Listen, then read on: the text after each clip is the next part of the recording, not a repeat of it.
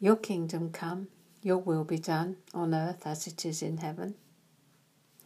I am not a chore. Some 30 years ago, I remember someone telling me that was what God spoke to them when they reluctantly sought His face during a lunchtime break at their place of work. He's not a chore. Spending time with Him is not a chore. Prayer is not a chore. It's not something to be got through or avoided or even an optional extra. It's the pinnacle of our relationship with the Creator when He bids us come.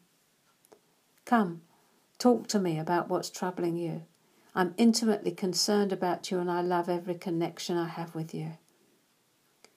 Jesus' purpose in giving the disciples his very own prayer to pray was twofold. He'd just given a negative, don't pray vain repetition like the heathen because you won't be heard. And now he gives them the positive, the how to, a prayer that will always be heard in heaven. He also infers that this prayer needs to be said from the heart, not vainly and mindlessly repeated. Some of Jesus' hearers thought they were heard by God because they kept repeating themselves, Matthew 6 7, but there was no heart connection. They had religion, not relationship. We may have discovered we were guilty of this very thing yesterday, vain repetition, which wasn't prompted by an intimate relationship. Because we're the same. Sometimes we have no intention at all of letting Him have complete and unconditional control over our lives, even though we profess that's what we want. We go to great lengths to avoid close contact with Him just in case He might ask something of us that we neither like nor intend to do. Fess up now, I've got you again, haven't I? We must understand that the aim of prayer is fellowship with God. That's been His goal from the beginning fellowship relationship. We are heard by our Heavenly Father because of our relationship to Him as our Father. So we talk to Him, we fellowship with Him and tell Him what concerns us, and then listen for His voice of instruction and comfort. So you'll say, if He already knows what I need, what's the point? The point is, you need it.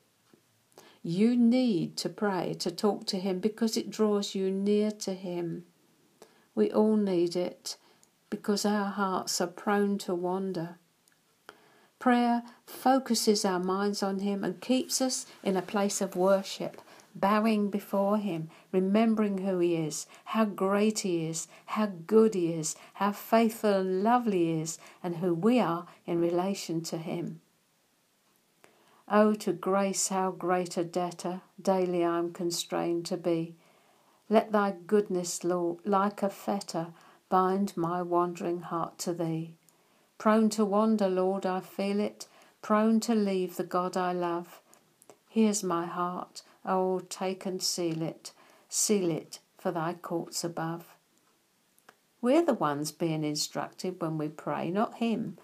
We are arousing ourselves, waking ourselves up to the fact that He is our Father, He does know us and all about us, and He's concerned even about the hairs on our heads. Prayer's an alarm clock to us. It wakes us up, brings us to our knees, and reminds us of our total inability without Him. John 15:5. It promotes joyful acceptance of our utter uselessness and puts us in our place. It reminds us that we're grafted into the vine and everything we have and are as a result of this. It restores the creator creature relationship the dependency. We're not demanding of Him anymore. We're in a loving relationship, asking Him to be Lord of all to us, surrendering our hearts afresh to Him every day, giving Him access to our lives, His adoring, worshipping love slaves. And if you don't yet identify with that last statement, if you are not yet His love slave, if you spend enough time in the secret place of God's own heart for you, you will be. Puts a different perspective on your prayer life, doesn't it?